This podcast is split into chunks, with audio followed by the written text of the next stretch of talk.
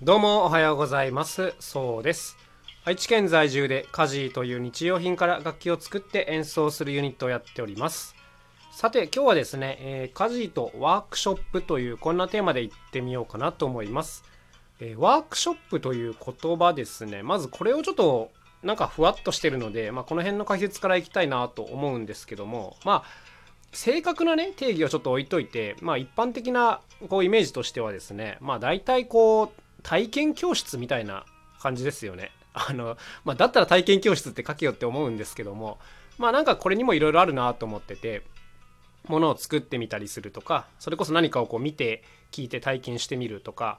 なんかこう、レクチャーみたいな、セミナーみたいなのを受けることをワークショップって言ったりもしますよね。まあ、だからあの一般的なその体験教室というのいうのよりも、もうちょっとこう幅が広いというか、うん、まあそんなイメージですかね。はい。で、僕ですね昔20代前半の頃にねあの個人でました仕事でとあるあの美術館でワークショップをするという、まあ、オーダーをもらったんですけどもあのねその時まだ全然こう演奏以外の経験がないような状況でで、まあ、すごいありがたいお話だなと思ったんですけど何やればいいかちょっと分かんなかったんですよ正直。で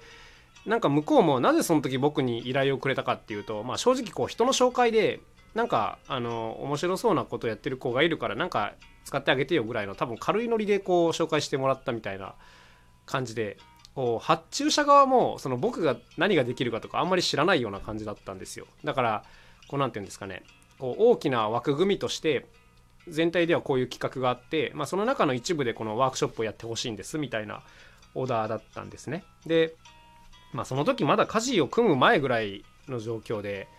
何やったのかな？結局確かあの楽器が好きな子が集まるみたいな回だったんでなんかこう自分のオリジナルスティックを作ってみようみたいなワークショップを当時はやったんですね。なんかこう好きな素材を選んで木とか塩ビとか。でそれをこう加工して、まあ、好きな大きさにしたり好きな形にしたりして、まあ、最後に飾り付けするみたいな、まあ、そんな感じのワークショップをした覚えがありますね。はい、でもあの ものすごくこう悩んであの担当者の方に何回も何回もしつこく相談しながらやったような覚えがあります。まあ駆け出してみんなこんなもんなんかなちょっと恥ずかしい話ですけども。はい、でまあそれからどうですかね10年以上経ってるんですけども今はその家事でね演奏をいろんなところにしに行くんですけども基本メインのお仕事っていうのはコンサートなんですね。なんですけど、まあ、それに付随して、え、ワークショップをやるということが、まあ、本当にね、よくあるんですよ。コンサートどうかな ?3 回に1回はワークショップがつくみたいなぐらいの比率なので、あの、ミュージシャンの方はね、ぜひ、あの、ご自分のワークショッププログラムを用意しとくと、まあ、いろいろ仕事が増えるんじゃないかなと思うんですけども、はい。まあ、どんなことやってるかというと、僕たちはですね、え、主に2種類ワークショップを用意してて、一つは、えー、楽器を作るというワークショップですね。でもう一つは楽器を体験する、ま、鳴らして遊ぶというワークショップです。で、じゃあ作るのはどんなのかっていうと、えっ、ー、と、コンサートの前に、こう、空き缶を作って、えー、不思議な音のする楽器を作るというワークショップやってますね。で、作ったものはコンサートの中で一緒に合奏に使おうみたいなところまで落とし込みたいので、なので必ずこのコンサートの前に行うという形にしています。はい。で、今度はじゃあ楽器体験ワークショップですね。まあ、これは僕たちあの結構不思議な楽器いろいろ持ってきてるのでやっぱりせっかくならこう子どもたちには触ってもらいたいということでやるんですけども結構ね使い方が謎な楽器も多いのでだいたいこれはコンサート終わった後にやってるんですね。はい、なので制作だったらコンサートの前体験だったらコンサートの後ろという、まあ、こんな構成にしてあります。もちろんですねこのワークショップをダブルでやるっていうこともあってまあ、あのそうなっても全然こう何ていうんですか齟齬がないように組み立ててはいます。はいまあこんな感じの概要でやってるんですけどもこのねワークショップって本当にね仕事としてね結構まず需要があるなと思います正直。あの予算がカツカツの現場でなければ結構高い確率で頼まれるんですね。はい、なんですけどここで1個ちょっとね注意だなと思ってるのがやっぱりねこうワークショップ業界のなんか相場というかね標準の金銭感覚みたいなのがあって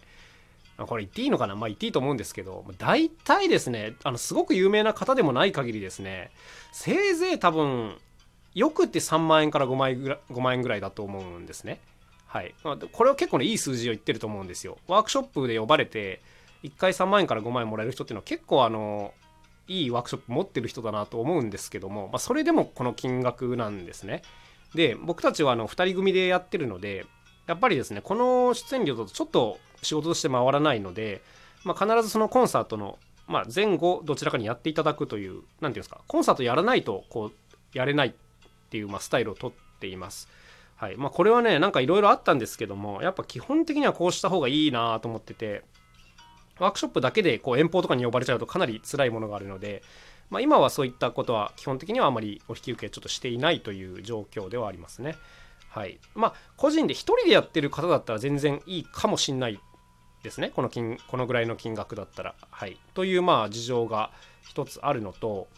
このワークショップって、まあ、こういうこと言うとあれなんですけども、準備の手間がね、とにかく大変なんですね、基本的には。例えば、こう、ものづくり系のワークショップをやると、いう時に例えば参加者30人でじゃあなんか楽器を作ってみましょうみたいな時にですね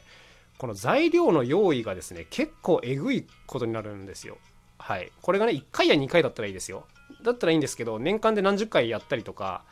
する人だとねもうこの材料の調達っていうのが本当にちょっとえげつないことになるので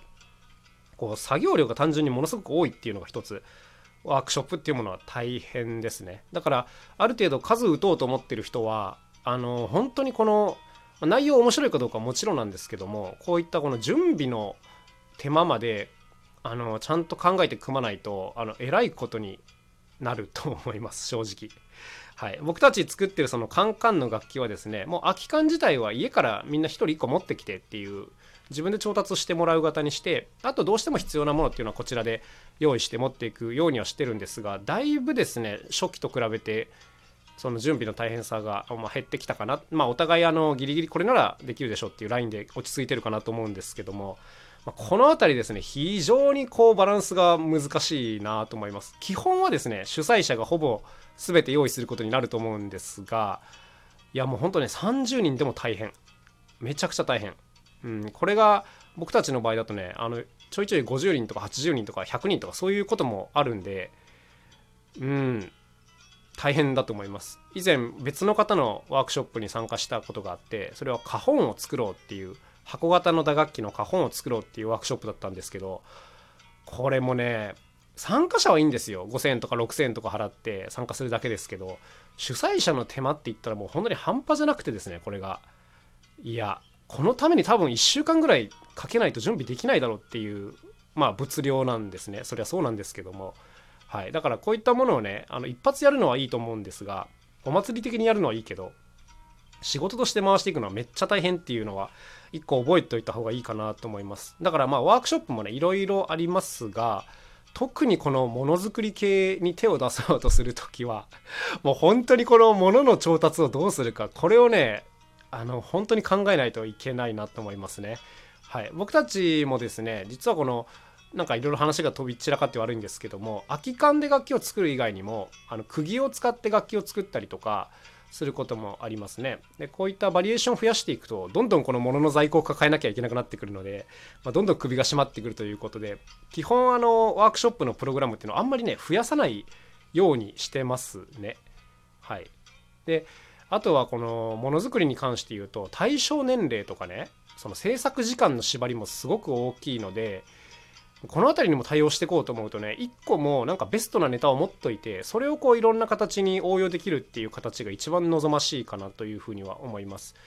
例えば僕たちの場合あのファミリーコンサートが圧倒的に多いのでワークショップやりたいっていう時に参加者の子がね3歳だったりするわけですよ。親御さんと3歳。で3歳の子ができる作業ってやっぱりかなり限られる。かと思えば12歳の子がいたりするわけです。でこういう子たちにあのーまあ、ベストなことをやりたいんですけどもやっぱりですね作業っていうのはすごいこう年齢によってできることに幅があるので、まあ、めっちゃ難しいんですねこの辺の組み立てが。でめちゃくちゃすいませんあの早い早口で喋ってるんですけどももうちょっと10分経とうとし,、ま、してしまっています。あのワークショップの話ちょっといろいろ言いたいことがあるのでちょっとこれは前半後半に分けて、えー、次回もお話ししてみようかなと思います。はい、それでは今日はこの辺で終わりにしたいと思います。また楽しい一日を過ごしてください。さようなら、また明日、カジのそうでした。